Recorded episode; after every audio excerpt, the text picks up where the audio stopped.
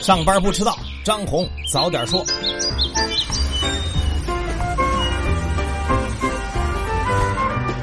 今天是十二月十八号，星期三。各位听友早，欢迎收听今天的张红早点说。又到了周三，还是先安利一下啊，我们另一档音频节目《财新十年调查报道故事集》更新到了最后一期的彩蛋节目，分享一下关于记者调查的幕后故事。等会儿听完了早点说，大家点击财新 App 右上角的小耳机就能找到了。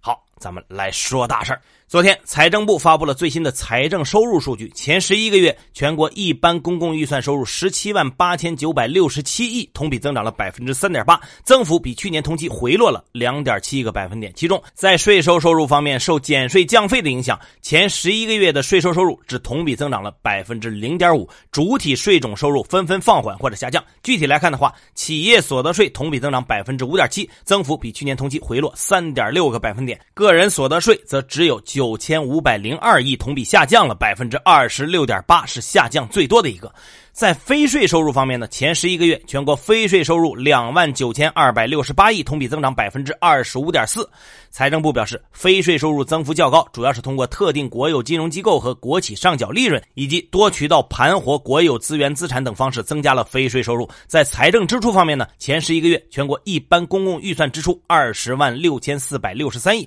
同比增长了百分之七点七。咱们接着说说国家发改委昨天发布的宏观经济运行情况。发言人孟伟表示，我国物价保持平稳运行，具备坚实基础，工农业产品供应充裕，生猪生产正在逐步恢复。预计今年的全年 CPI 涨幅将会在百分之三左右。对于如何保障民众在春节期间能吃得起肉、吃得上肉的问题，孟伟表示，国家发改委将会同有关部门坚持多措并举：第一是增加生产，第二是增加投放，第三是增加进口，第四是守住民生的底线。对于明年初的价格走势呢？孟伟预计，考虑到今年物价走势对明年翘尾因素的影响，再加上春节效应，明年初 CPI 涨幅可能会较高。国家发改委将密切关注，确保节日期间的市场稳定供应和价格平稳运行。说到吃得起肉呢，昨天农业农村部也举行了例行发布会，表示在元旦春节消费旺季，猪肉市场供应将会偏紧，但由于进口增加、前期压栏猪肉逐步上市等多重因素的影响，供应将会有所增加。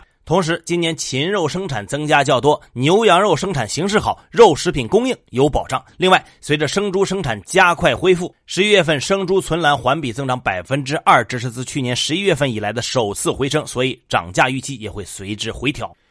咱们接下来聊聊房地产。在房地产行业呢，今年被称作是最艰难的一年，房企融资持续收紧，共四百五十九家企业破产，数量远超去年全年。一些在建工程呢停工，也极有可能烂尾。而部分地方政府也已经注意到这一现象，开始大力整治烂尾楼。十二月十三号，陕西西安发布文件说，要求购房者的商品房预售资金全部存入专用监管账户，由监管银行进行监管，开发商不得直接收取，或者是另设账户收取购房人的购房款。与此同时呢，在监管资金额度方面，要求商品房开发项目达到竣工交付条件、取得竣工验收表所需建设总资金的一点二倍。据公开资料显示呢，截至十一月底，西安市大大小小烂尾项目超过三十个，烂尾时间最长达十六年，最短一年半。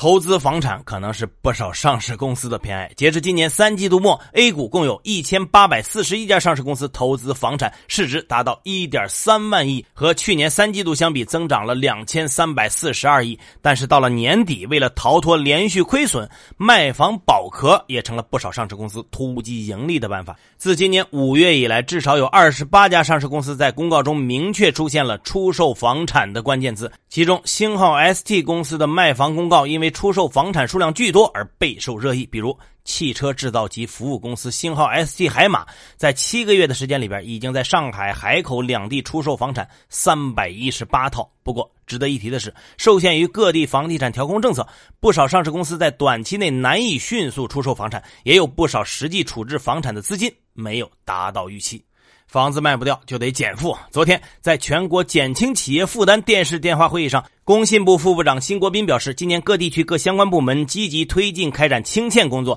截至十一月底，政府部门和大型国有企业已清偿民营企业账款五千八百多亿，除个别省份之外，都提前完成了今年的目标任务。昨天，京东数科研究院基于二零一六年到今年十月的京东大数据，发布了一份中国消费市场研究报告。其中显示，近年来全国消费增速呈下行态势，不同区域表现不同。其中，四五线城市的消费总额、客单价增速都领跑全国，显示其消费潜力较大。而这和四五线城市吸纳一二线人口的人口迁移趋势是一致的。表明了一二线具有较高购买力水平的人口流出，为促进消费增长，报告建议从区域角度看，要着力破除基础设施薄弱、消费者权益保障缺失等下沉市场的消费痛点，促进下沉市场消费的健康发展，注重都市圈消费的发展，积极推进都市圈一体化建设。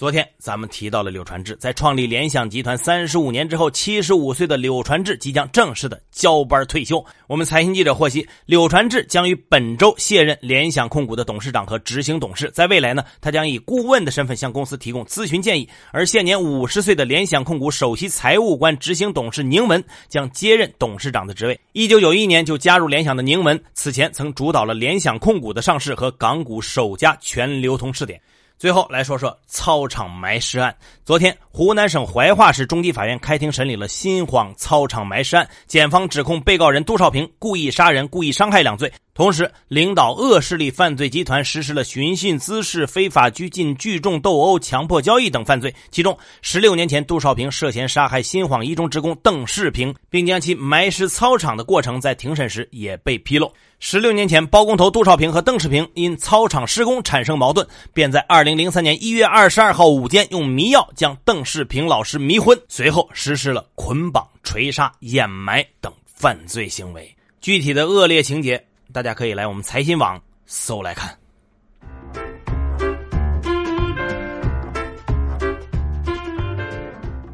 好，接下来关注今天的财新说，未来我国经济的走势预计如何？瑞银亚洲经济研究主管汪涛认为，中美就第一阶段贸易协议达成共识，将会有助于提振中国的出口，企业信心有望改善，进而刺激投资。而劳动力市场受到的冲击也可能减弱，从而支撑消费。同时，中方承诺不引导人民币汇率竞争性贬值，这将会有利于支撑人民币汇率。但是，贸易相关的不确定性依然存在，未来问题可能会进一步复杂化。尽管明年整体偏宽松的政策基调。不会改变，政府也有可能出台更多温和和宽松的措施，但政策可能只会小幅放松。如果出口和房地产需求走强，那么国内政策放松力度也有可能有所减弱，反之亦然。我国经济的短板是由哪些因素造成的？中国社科院学部委员王国刚认为，我国经济发展比较突出的问题是经济基础不扎实。原因呢，包括三个方面：第一，科技进步不足，在国际上无法形成相对于发达国家的比较优势和真正竞争力；第二，产业关联机制不成熟；第三，体制机制不完善。一些本应该成为产业的行业活动，因体制机制的不足，限制了市场机制决定性作用的发挥。如何看待近期水滴筹员工扫楼筹款按单提成的做法？斯坦福社会创新评论和乐平公益基金会解困式报道项目联合专栏，乐见认为。水滴筹的商业模式有着混合型组织的某些普遍特征。混合型组织的模式可以成为社会创新的源泉，但是他们也面临着比如法律认可、融资、商品和服务定价以及创建平衡的组织文化等方面的挑战。新的模式在释放生产力，尤其是解决社会问题的同时，也会带来新的问题。但因创新产生的问题，理应用创新的姿态去应对，而不能削足适履，总让新事物去适应旧的规则。当下的中国呢，企业创新具备商业和社会价值共赢。的巨大试验空间，把社会价值嵌入商业创新、科技创新，确实充满了挑战，但潜在的可能性值得我们为之冒险。更多专家观点，请收听财新 FM。你可以通过财新 App 右上角的小耳机找到我们。接下来是张红一句话，看看今天有哪些重要资讯不容错过。人民银行发布数据显示，十一月债券市场共发行各类债券三点九万亿，其中国债发行四千零二十二亿。商务部消息称，对原产于澳大利亚的进口大麦反补贴调查延期六个月，截止日期为明年六月二十一号。昨天，上交所第一批信用保护凭证落地，共四单，合计名义本金一点三三亿。昨天晚上，贵州茅台公告称，贵州茅台集团电子商务股份有限公司解散，并进行清算注销。这个公司是茅台唯一的官方线上运营商，已经停摆三个月。十六号，辽宁丹东市中级人民法院发布公告称，丹东港重整方案二次表决将延期，但公告没有给出明确的截止日期。海尔电器发布公告，公司控股股东海尔智家作为潜在要约人，正在探讨私有化海尔电器，但还没有向海尔电器提出确定的私有化计划。昨天，贵州安龙县广龙煤矿发生一起煤与瓦斯突出事故，截至目前，事故造成十四人死亡，两人被困。同样是昨天，浙江省松阳县一座矿山突发山体塌方，三人失联，塌方面积约一点六万平方米，塌方量约十九万立方米。安永昨天发布报告显示，今年港股超过六成数量的新股来自中国内地，这些内地企业的 IPO 募资额占港股全年的百分之七十六。香港海运港口局公布，十一月香港港口集装箱吞吐量同比下跌百分之七点四，已经连续下跌二十二个月。美国众议院通过1.4万亿美元的支出方案，以防止政府停摆，下一步将移交参议院。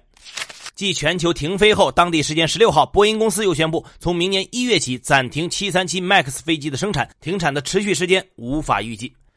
17号，巴基斯坦前总统穆沙拉夫因叛国罪被判处死刑。